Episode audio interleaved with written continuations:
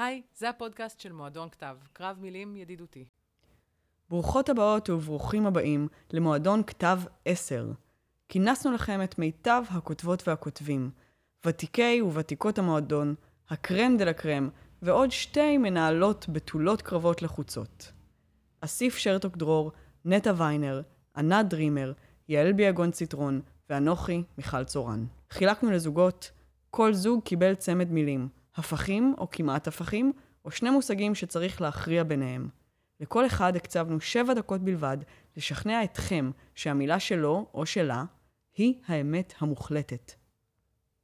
לקרב הראשון, לראות או לבכות, אנחנו מתכבדות להציג אמן של מילה, אמן לחימה, חייל של אהבה, נטע ויינר, שיטען בעד לבכות. אני הקשבתי לדברים כבדי המשקל שנאמרו כאן, והאמת שאני מסתכל עליכם עכשיו, ובא לי לבכות.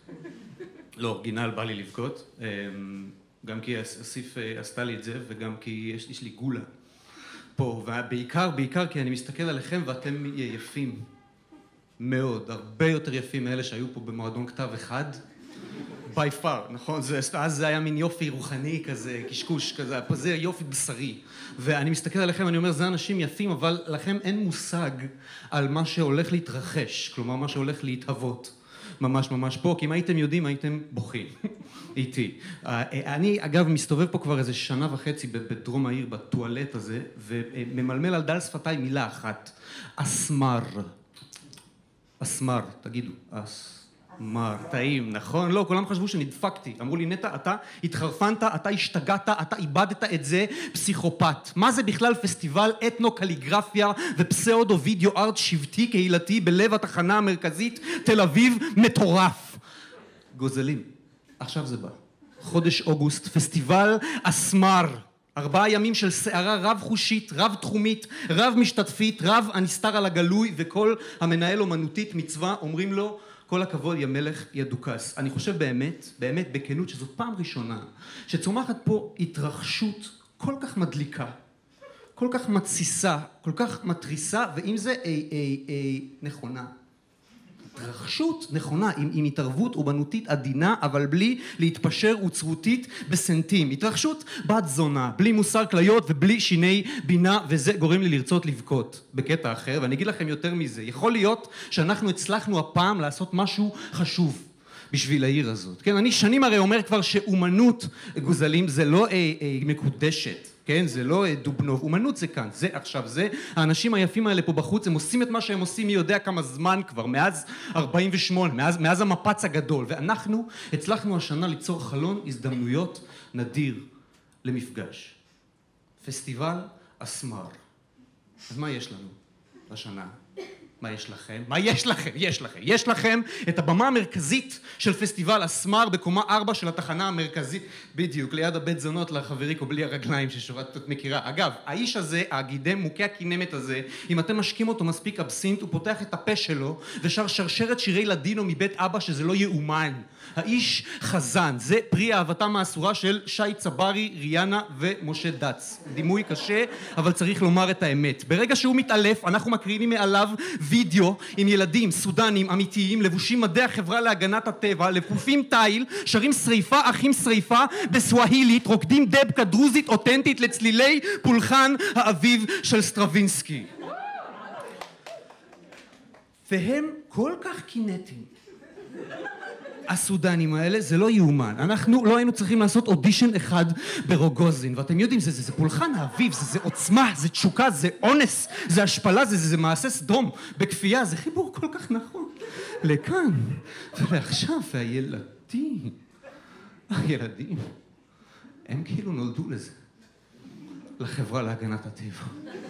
כלומר, לסטרווינסקי, כלומר, לנווה שאנן, וזה פסטיבל הסמר בשבילי, זה לעשות את זה ביחד, זה לבכות ביחד, ונכון, גם אם יש דברים קשים, יש חוק לאום כיבוש וזה, אבל מי אמר שאסור לחגוג את הבכי? זה בכי אמיתי, זה מכאן, זה שייך לכולם, ואני דוחק בכם לבוא לפורום המיוחד שאנחנו מכנסים בנושא אומנות, שפה, השפעה ומפסעה, עם מיטב הקולות העולים בסצנת ה spoken words המקומית, בהנחיית אסף זמיר, ואז אסף הראל, ואז אסף אשטר, לא בסדר הזה. ואגב, אגב, אני בעוונותיי מנחה סדנאות אה, אה, לגבריות מתחדשת עם גברים בחוף אכזיב, ואני מעביר להם זה דרך אומנויות לחימה ודבורים ביודינמיות, ואני הבאתי את כל החבורה הבלתי מתפשרת הזאת לתחנה המרכזית לחשוב מה יכול להתהוות פה, וככה נולד הרעיון לעשות מחווה. אה, אה, חשבנו מה מתאים לכאן ולעכשיו, אמרו מה שקרה עם מרינה אברמוביץ' וג'ייזי במומה, בום! וככה יש לנו את נצ'י נצ' מגלגל את סיגלית לנדאו בתוך מריצה מלאה אבוס, תוך כדי שהיא רוקמת גובלן משערות הגב של אה, דוד ביטן, וכל זה על שרידי פסיפס אצטקי שגנבנו בהסכמה ממוזיאון ארץ ישראל. סשה, אם את שומעת את זה, אני מחכה לקבלה שלי. עדיין.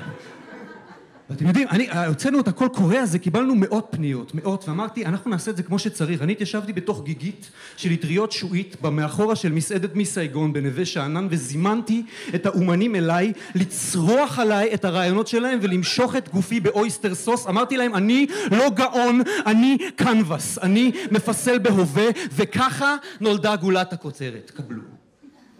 אומנית המיצב המעולה, עזיזת ליבי, צפיחית אורגל, עבדה כלואה בתוך ממ"ד בקומה מינוס שבע בחזקת 12 של התחנה המרכזית. במשך ארבעה חודשים לא ראתה אור יום. ופשוט התעלתה מעל עצמה הפעם. השאירה אותי פעור השאירה אותי דומע השאירה אותי חכון. תראו עשרים עשרים עובדי ניקיון של העירייה על משאית עופות מסתובבים כל היום בשכונת נווה שאנן ועליהם מוקרן nonstop visual של מועדוני חשפנות מהגדנגה שטרסה בווינה והם מכינים מרק עוף בוכרי אותנטי על פתיליה תוך כדי שהתזמורת האנדלוסית המעולה של טבעון מפליאה בצלילים מהמגרב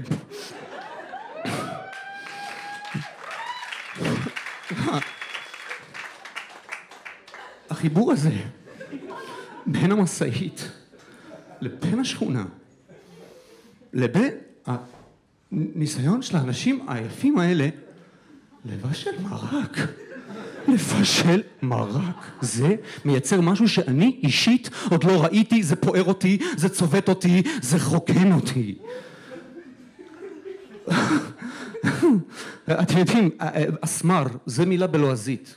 كان وكيف بيقولوا هذا بالعربي؟ أنا بعرفش ولا أنا نسيت. نسيت بغوا خد لافي اللي هجتنا باص دمار. ومين؟ أمار. لمين هذا وقت المهرجان؟ كل واحد من السحر أسد فار بهلوان. وعلي الصوت وعلي الصوت. أزفو وتي مأكلين تنولي دمעות بلي دات بلي بوليتيكا بلي לאום أزفو تا اكدخيم تنولي برخيم. كان فيستيفال أسمار جوارين أشكنازيم بوخيم زي זה ההיילייט זה פיק. אנחנו לא צריכים לראות באף אחד למוות. אנחנו נולדנו. זה מספיק. מה קורה גוזלים? אתם מבולבלים קצת, אה? לא נורא, גם אני. שנה הבאה, פסטיבל אחמר. משהו טוב טוב בכפר מרר. תבואו, יהיה עשר. מול נטע תילחם בעוז הקמע של המועדון, האישה שתתחיל את המהפכה, אסיף שרתוק דרור, שתטען בעד לראות.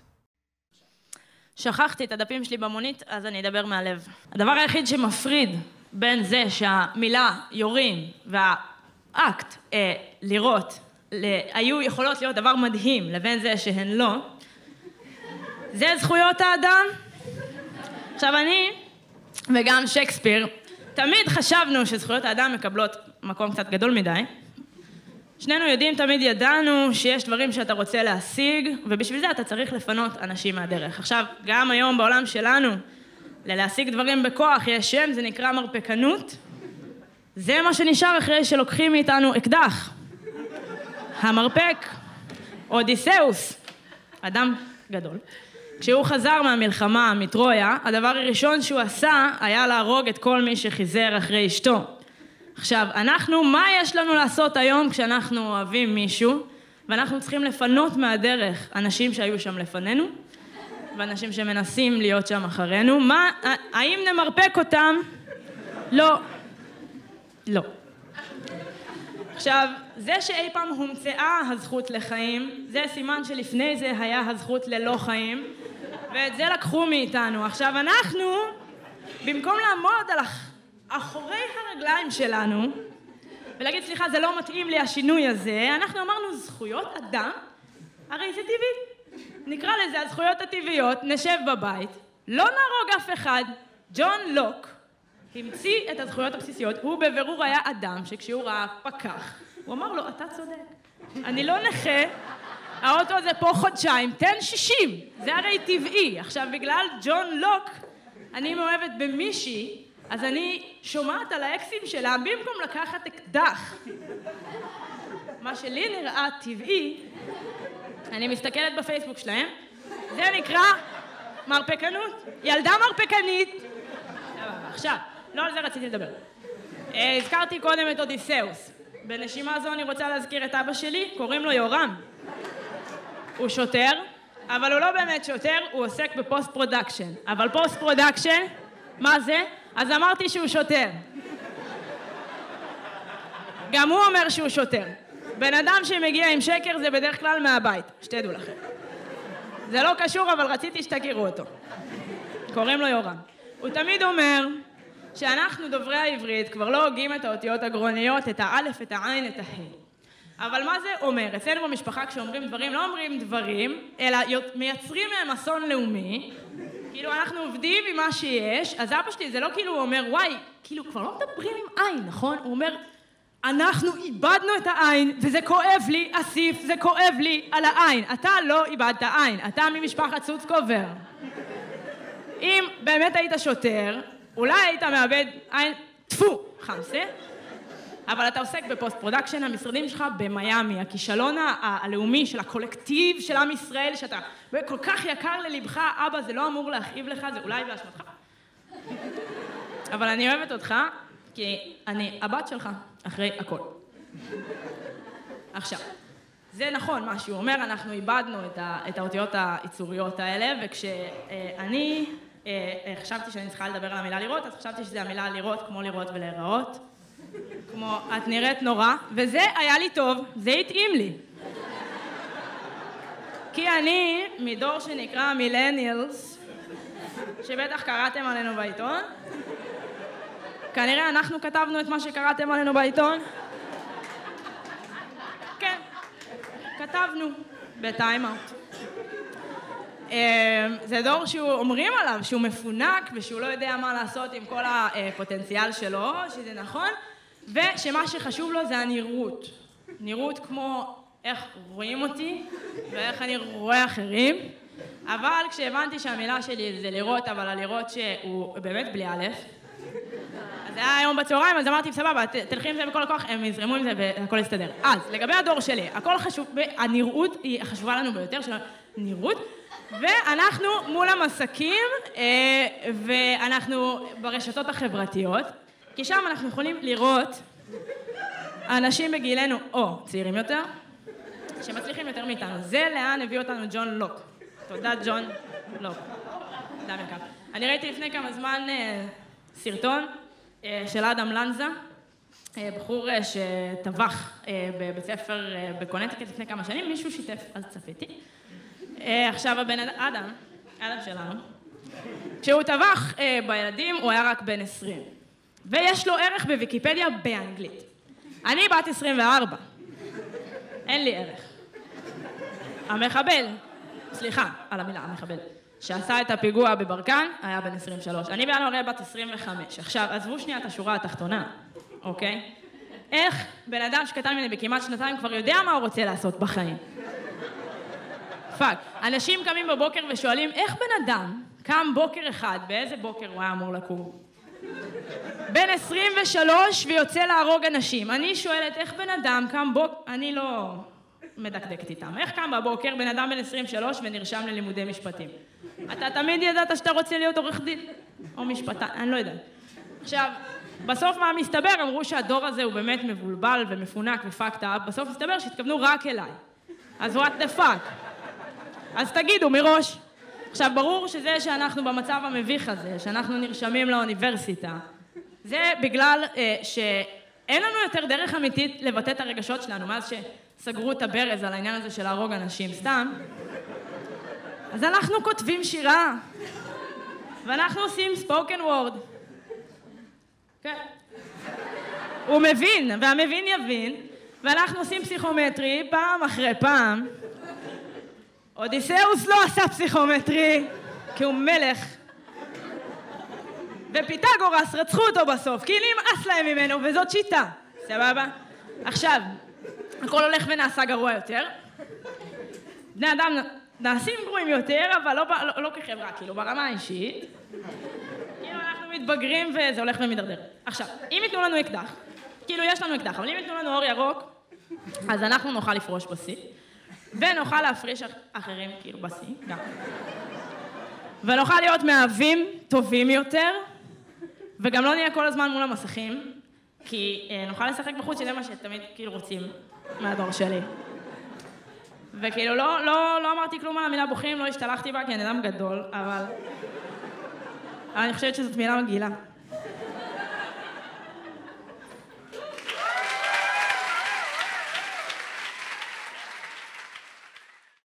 בקרב השני, כן או לא, אנחנו גאות להציג רק את הלא, כי ככה יצא. אז הנה היא, השדה, הקוסמת, החולמת הגדולה, ענת דרימר, שתטען בעד לא. אוקיי. Okay. דרושה כאן תחבולה ענקית כדי לצלוח את זה. כדי שהשמיים ייפתחו, או הים, או הלב.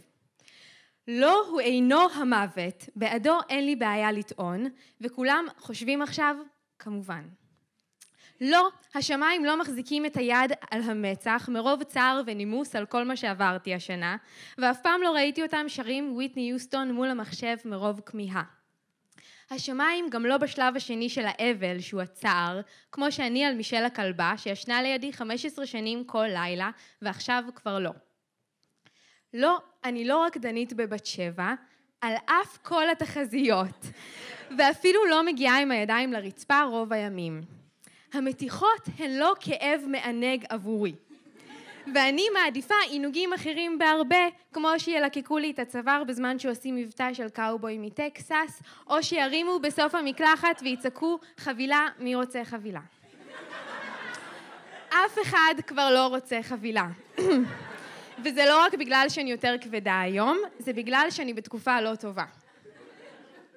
כן, אני, כמו שאתם רואים אותי, לא בתקופה טובה, הבוקר, הכמה שעות האחרונות של אחר הצהריים הערב.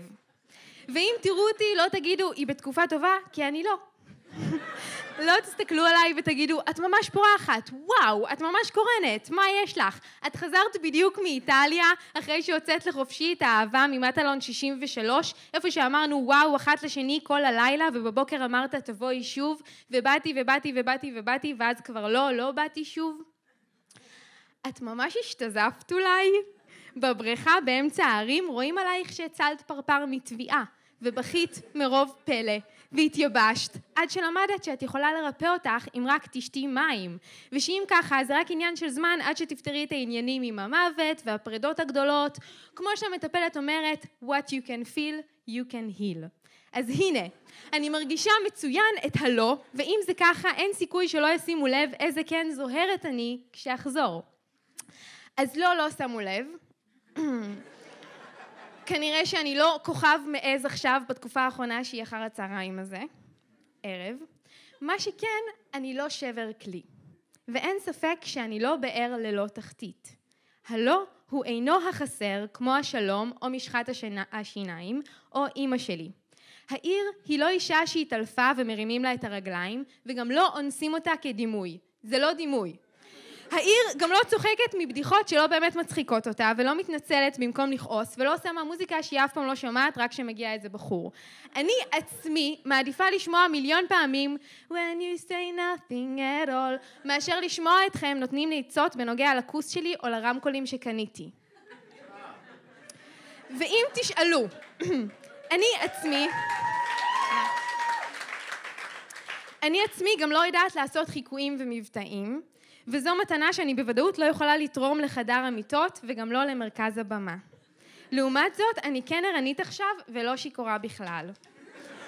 זוכר שאמרתי לך, אני לא בהכרה, אני לא בהכרה, אז אני לא יודעת אם אני יכולה לאהוב, כי אני מאוד פצועה ברגל, כי היה לי התקף לב וסרטן, וגם בדיוק יצאתי מקשר רציני, ועכשיו הרגליים האחוריות שלי לא עובדות, ומישהו דחוף צריך לקחת אותי לווטרינר? אז אני כבר לא לא בהכרה. וכל הפעמים שאמרתי כן, למרות שבלב פנימה רק שמעתי no, no, no, no, no, תגידי לא, לא, לא, לא, לא. פה אני נגמרת, חמודי. פה נגמר לי הכסף וגם החמלה. עד פה אני לא מוסיפה לאהוב אותך. פיניטו. אני לא הכל, אני לא כל הנשים, כל הבנות, כל היקום. אני לא השמיים ואני לא טלית שכולה תכלת. אני לא אוהבת את כולם ולא כולם אוהבים אותי. באמת שלא כולם. לא כולם ברחוב נפעמים ממני. אני לא כל הפרחים, כל הריחות, כל נקודות המבט. אני לא כל הגופים, כל צבעי החושניות, כל שדות התעופה. אני לא כל הכוכבים, כל האחיות, כל בתי המרפא, כל מעשה האומנות. וככל שאני מוסיפה לא, כך אני יותר הקן שאני. וככל שאני מוסיפה לסרב למה שזר או כללי, כך אני יותר אישית וממשית עבורי. ככל שאני משחררת את מה שהייתי ומה שאני אמורה להיות, כך אני יותר מרחיקת לכת. ואני באמת רוצה להרחיק לכת. אני באמת רוצה להיות אמיצה. הלא הוא אינו החסר, אבל הוא גם כן. וגם אני איני החסר, אבל אני גם כן. אני גם כל מה שחסר בי, ואני מרגישה את זה ממש ממש טוב עכשיו. והחסר הוא כמו תוהו ובוהו של אלוהים, לפני שנפרדו החושך והאור. ואני תוהו ובוהו, אני כן ולא, וכל השאר, ומאוד מתגעגעת ומתחרטת, ומאוד חופשייה ומלאת תקווה. דרושה כאן תחבולה ענקית כדי לצלוח את זה, כדי שהשמיים ייפתחו, או הלב, או הים. צריך לא ענקי בשביל לפסוע פנימה אל תוך כל הניסים בעולם. הקרב השלישי והאחרון, נוח או לא נוח, הוא בסימן יבלה. שתי מייסדות המועדון, ראש בראש, בשם הספורט ובשם הכמה כבר אפשר להימנע מזה. ראשונה תעלה, מייסדת מועדון כתב, יעל ביגון ציטרון, שתטען בעד לא נוח. חלום שהיה לי בבוקר של הפרידה. אני באולם תיאטרון של הבזול, אשכול פיס, משהו כזה. עומדת להתחיל הצגה, לא שלי, ואני יושבת בשורה הראשונה. תכף מתחילים, העולם חשוך, הבמה מוארת, ועליה ניצבים כמה שרפרפים מעץ, כאילו מישהו ייצב את אפורה ממה שהיה לו במחסן. אני מסתכלת על הסידור שלהם ומשתגעת. זה לא יפה. ובתחושת שליחות גדולה, אני עולה לבמה ומסדרת אותה מחדש. אני יורדת בחזרה לקהל, מביטה בהם, עדיין מכוער. עולה שוב, מסדרת, יורדת, לא עובד, וככה איזה חמש פעמים. כל פעם מחדש אני לא מאמינה שלא הצלחתי לפתור את הכיעור הזה. הדופק שלי עולה, אני מבינה שזה כבר נהיה מטרד, אני בלופ, לאף אחד בקהל לא אכפת, ושיתחילו כבר בהצגה. אבל אני חייבת לפתור את זה. כשלא נוח לי, אני חייבת לפתור את זה. אני נכנסת לשוונג של פעלתנות, אני כפייתית. פוקדת, חותכת, מתיחה, מסתבכת, כי לא כיף לי כשלא נוח לי. אדם מתרכז בראש, יש צריבה בחזה, למה? זה לא פתור. חשוב לי לומר, לא נוח זה לא קשה. כולנו יודעים מה זה קשה, והעולם מלא בקושי אמיתי, גם בלי שביטוי כמו לא נוח ינסה להתחלק איתו בקרדיט. לא נוח הוא האח הפריבילגי של קושי. הוא הרע שדווקא אפשר להימנע ממנו. אז למען הסר ספק, אני באה מנוח. עוד ברחם היה לי נוח. לכן היו צריכים לשאוב אותי החוצה בוואקום. ומאז רופדתי בדי הרבה נוח. גדלתי עם הורים נוחים, בבית נוח, במעמד נוח, ודאגו לספ... לתת לי מספיק פרופורציות בחיים כדי להעריך את מידת הנוחות שזכיתי לה. לכן הייתי מופתעת מאוד בכל פעם שהיה לי לא נוח. למשל ביסודי, כשחטפתי מכות, והרגשתי לא נוח עם הגוף שלי ועם המצב החברתי שלי. או במקרים אחרים, כשמיני מבוגרים טועים החליטו שאומנם אני ילדה, אבל הם רואים בי הרבה יותר מזה. והם ידאגו לספר ולהדגים לי מה זה מעורר בהם. וזה היה, איך לומר, לא מאוד נוח. מה, לא הרגשת כמה נעים היה עד לפני שהחלטת לדחוב את הלשון שלך לפה שלי? לא הבנתי. וכך צמח בי הצורך בנוחות מתמדת. קשה לך עם מתחים סמויים? תדחיקי. קשה לך עם פלירטוטים? לא חייבים.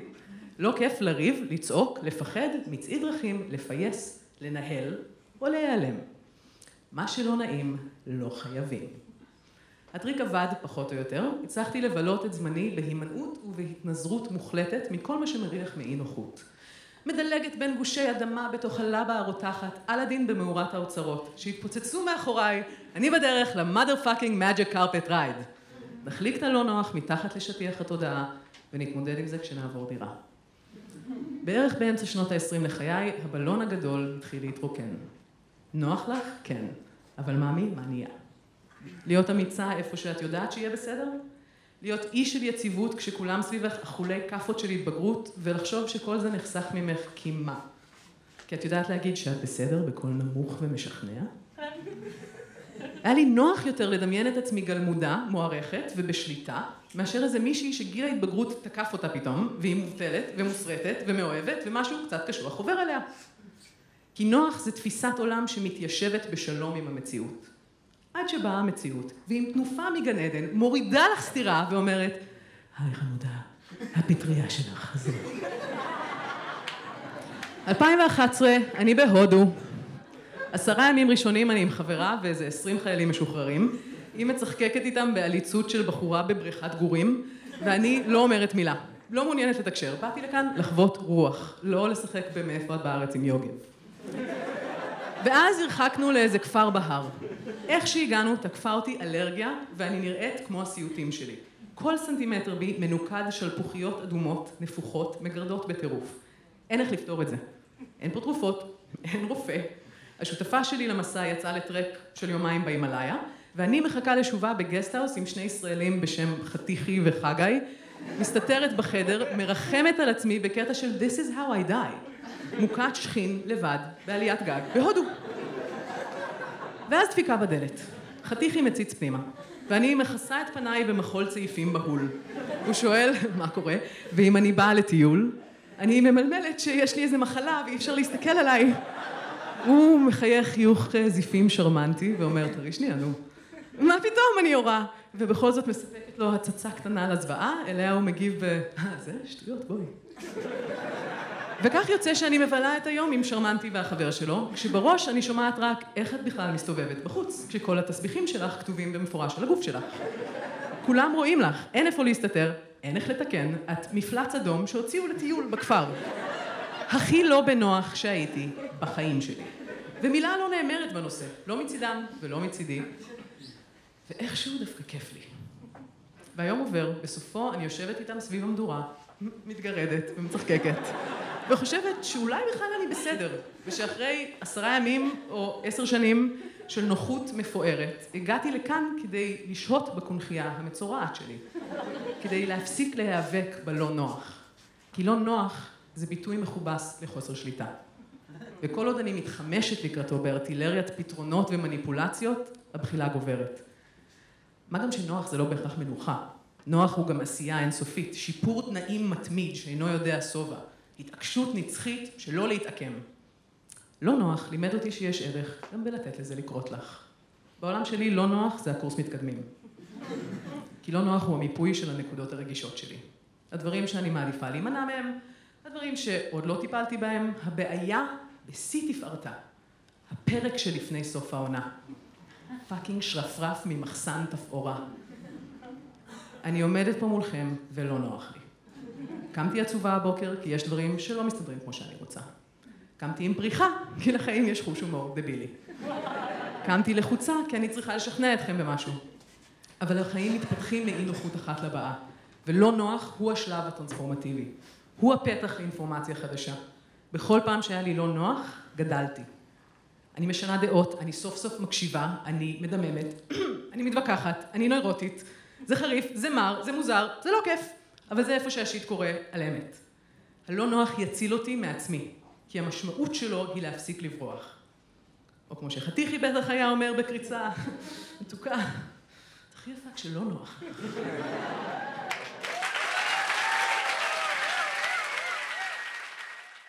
ולסיום, קבלו את מייסדת מועדון כתב, מיכל צורן, כלומר אני, שתטען בעד נוח. נוחות זה עניין מאוד יחסי. לאלה מכם שמחליפים תנוחות בכיסאות המתקפלים ולא יודעים מה לעשות עם הרגליים שלהם, הרבה יותר נוח מלאלה שנדחקים פה על הרצפה וחושבים שהם too old for this shit, וגם להם הרבה יותר נוח מלי. לי הכי לא נוח פה בחדר. אני ניצחתי. זה לא נוח לי לעמוד על במה ולדבר על עצמי, אבל אני עושה את זה בכל זאת, כמו הרבה דברים שאני עושה בחיים, פשוט כי יש לי מנגנון כזה שבכל פעם שהוא מזהה פחד, אי רצון ובעיקר חוסר נוחות, הוא מורה לי להסתער. יש משהו שממש לא נעים לומר למישהו? תטיחי לו אותו בפנים. הבחור הזה מלחיץ אותך? תיכנסי איתו למיטה. החיים שלך זורמים סך הכל בכיוון הנכון, עזבי הכל וסעי להודו בגיל 30. המנגנון הזה נתפס לרוב כמושא לקנאה בחוגים שבהם comfort zone הוא מקום שצריך לשאוף לצאת ממנו כל הזמן, אבל אני יודעת שמדובר באשליה ענקית. כשהייתי בת שמונה או תשע נרשמתי לחוג אומנות במוזיאון ישראל. זו הייתה בערך התקופה בה אימא שלי החליטה שהגיע הזמן שאתחיל להתנייד ברחבי ירושלים בכוחות עצמי. כי אם אפשר להגיד משהו על החיים, זה שלא באנו ליהנות, ומוטב להתמודד עם חוסר הנוחות שמאפיינת אותם כמה שיותר מוקדם. הייתי עולה בתחנת קריית יובל על קו 18, עם אפס מודעות למוניטין הרע שיצא לו, והרבה מאוד חרדות, ומצליחה לרדת פעם אחר פעם במקום הלא נכון. אוריינטציה מרחבית משובשת ופחד למצוא את עצמי בשכונת גילו הובילו אותי, ילדה זעירה במיוחד עם משקפיים של אנשים מסרטי בורקס, לרדת תמיד תחנה אחת לפני הזמן. אז הייתי בוכה נורא ומחכה שאיזה דוד ישאל אותי מה קרה ויוביל אותי למוזיאון ברגל. אחרי כמה שבועות כאלה המצב קצת השתפר ובמקום לבכות הייתי פשוט יורדת באותו מקום בדיוק וצועדת בעצב את הדרך שכבר למדתי בעל פה. עד מהרה סירבתי להמשיך לעשות את הקומיוט הזה ופרשתי מהחוג. העניין הוא שחוץ מלהצליח לשנן את הקטע הקטן בין התחנה הלא נכונה למוזיאון, לא למדתי כלום מחוסר הנוחות המשווע הזה, ועד היום אני יורדת בתחנות שגויות. מה שכן, פיתחתי רתיעה מוחלטת מנסיעות אוטובוס. כי מה שלא הורג ממש לא מחשל. מי שאומר לכם את המשפט הזה בונה על זה שתמותו, כדי שלא תקלטו שזה שקר. מה שלא הורג מחליש, מעורר חרדות, מייצר טראומות נוראיות, שובר את הנפש, ובסופו של דבר הורג אותנו מבפנים. זה לא מצחיק. מה שלא הורג, הורג. נורא קל לזלזל בנוחות. אנשים אומרים את המילה הזו כאילו מדובר במשהו דוחה. נוח לך שם, אה? כי הרי מי שנוח לו לא יקום ויעשה שום דבר. הוא פשוט ישמר את המצב כמו שהוא, וזו התנהגות שאנחנו לא רוצים לעודד. אבל זה לא נכון. מי שלא נוח לו לא יעשה שום דבר. אנשים שלא נוח להם ספוגים כל כך בחוויית חוסר הנוחות, שהם מאבדים את היכולת לראות מה קורה מסביבם. לי היה לא טוב בתיכון. איכשהו מצאתי את עצמי בבית ספר ישראלי שמחכה חוויה אמריקאית, עם לוקרים, ג'יפי המר, מעמדות חברתיים מבוססי אסתטיקה חיצונית וכל השבנג. נאלצתי, נערה זהירה במיוחד, עם משקפיים שהמספר שלהם רק הלך וגדל מהפסקה הקודמת, לשאת התאפלויות, הצקות ובעיקר בדידות עמוקה שדרשה שנים של טיפול. היה אחד שזכור לי היטב כמנהיג המתעללים. ילד עם מבט מזוגג של חיה מוכת כלבת וחיוך פסיכוטי של אחד שמבין טוב טוב מה החולשות שלך. אדם שניכר שאין לו שום גבולות והיה מופיע לבית הספר עם baby doll מסאטן ופאות לחיים מסולסלות כי מישהו קרא לו הומו. פעם מצאו קקי בכיור בשירותים וכולם פשוט ידעו שזה הוא. הייתה לו מין אה, יד קטנה כזו, מאלה שצמודות לגוף במנח תמידי של טירנוזאורוס רקס, ובמקום אצבעות יש להם מין בולקלות בשר זעירות. הוא היה נוהג להניח אותה על הכתף שלך, ואז להימלט ולצחוק כמו משוגע, ברגע שאת קולטת שהיא נשארה לך תותבת סיליקון בצורת כף יד. אני פחדתי ממנו פחד מוות. לפני שבועיים נתקלתי בו במקרה ברחוב. ישבנו לדבר ופתאום ראיתי איך כל מה שהוא עשה אז היה חלק מהתמודדות עם מצב שגם לא היה קשה. הוא גר בשכונה מפחידה בבאר שבע ועשה הכל כדי לשרוד. אה, ומסתבר שמי שחרבן בכיור זה בכלל ילד אחר שהיה סופר נחמד לכולם תמיד. הנקודה היא שחוסר הנוחות שלי היה מרקם כל כך סמיך ובלתי נסבל, שבכלל לא קלטתי שעוד אנשים סובלים, והנחתי שלכל היתר ממש, אבל ממש נוח. הסיבה היחידה שיכולתי לתפוס את המסקנה הזו, היא שהיום נוח לי מאוד. אני לא בודדה בכלל ואף אחד לא יכול לאיים עליי, ואם מציקים לי כשאני עוברת זה רק בגלל שאני אישה ולא כי אני משקפופרית. אני עם עדשות. יש לי מספיק מקום בעולם כדי שאוכל להכיל גם נרטיבים שאני לא במרכז שלהם. במשפחה שלי יש מישהו שממש אוהב ילדים. לא בקטע קריפי, הוא פשוט מתחבר אליהם יותר. טוב, אולי זה כן קצת קריפי, אבל זה לא מזיק. כל ילד או ילדה אצלנו עוברים איתו את אותו תהליך. זה מתחיל בהיקסמות מוחלטת, שיחות ערות על סרטים מצוירים, וקבלת גיליון מדבקות, פריט שהוא לעולם לא יוצא בלעדיו מהבית. אחרי כמה שנים, כשעוברים את גיל עשר בערך, מתחילים לקלוט שזה נורא מוזר, ולהירתע מהקרבה שלו בצורה אינסטינקטיבית. עניין הדדי לחלוטין, כי גם הוא כבר מאבד עניין. השלב הבא מגיע כשמבינים שאיש בן חמישים שגר בהוסטל שיקומי ואוהב לחקות את גופי, זה דבר די טרגי. אז נכון, רובנו לא כאלה. אבל, אבל הצורך להיאחז בתקופה שכבר חלפה קיים אצל חלקנו, והוא מחפה בדרך כלל על חוסר נוחות עם התקופה שבה אנחנו נמצאים כרגע. גם להיות די-ג'יי עם נכות רגשית שגר בדירת רווקים שיש בה בעיקר מיטה, זה מאוד מגניב עד אזורי גיל 35, אבל אחרי זה, אם לא התבגרת, כלומר התברגנת, אתה קצת פתטי ואולי כדאי להתקדם. כשנהיה נוח אנחנו מתבגרים, או כשאנחנו מתבגרים נהיה נוח. בגלל זה אנשים מבוגרים הולכים לאט יותר, וגם בגלל שהגוף מתנקם בהם על המון שנים של אי נוחות. אתה או מת צעיר בחוסר נוחות, או חי מספיק שנים כדי לראות את עצמך הופך למבוגר שנוח לו. זה לא הדבר הכי מגניב שקורה, אבל זה בהחלט דבר מרגיע. כמה אפשר להתרוצץ בעולם במחשבה שלמישהו אכפת מאיתנו, ולהתאמץ לשלוט בדימוי שאנחנו מייצרים. מתישהו חייבים להניח לזה, להירגע, להתיישב על כורסה, ולא לקום ממנה כל המסיבה. נוחות היא לא פריבילגיה. יש בה המון כאב וצער ופחד, אבל היא מכילה גם את כל מה שצריך כדי לשאת אותם בלי לזייף. היא מה שקורה כשמפסיקים להתאכזב ממה שאנחנו לא, ומעיזים לנוע בתוך מי שאנחנו כן, הכי חזק שאפשר. תודה. עד כאן מועדון כתב, תודה שהייתם איתנו. נתראה במועדון הבא.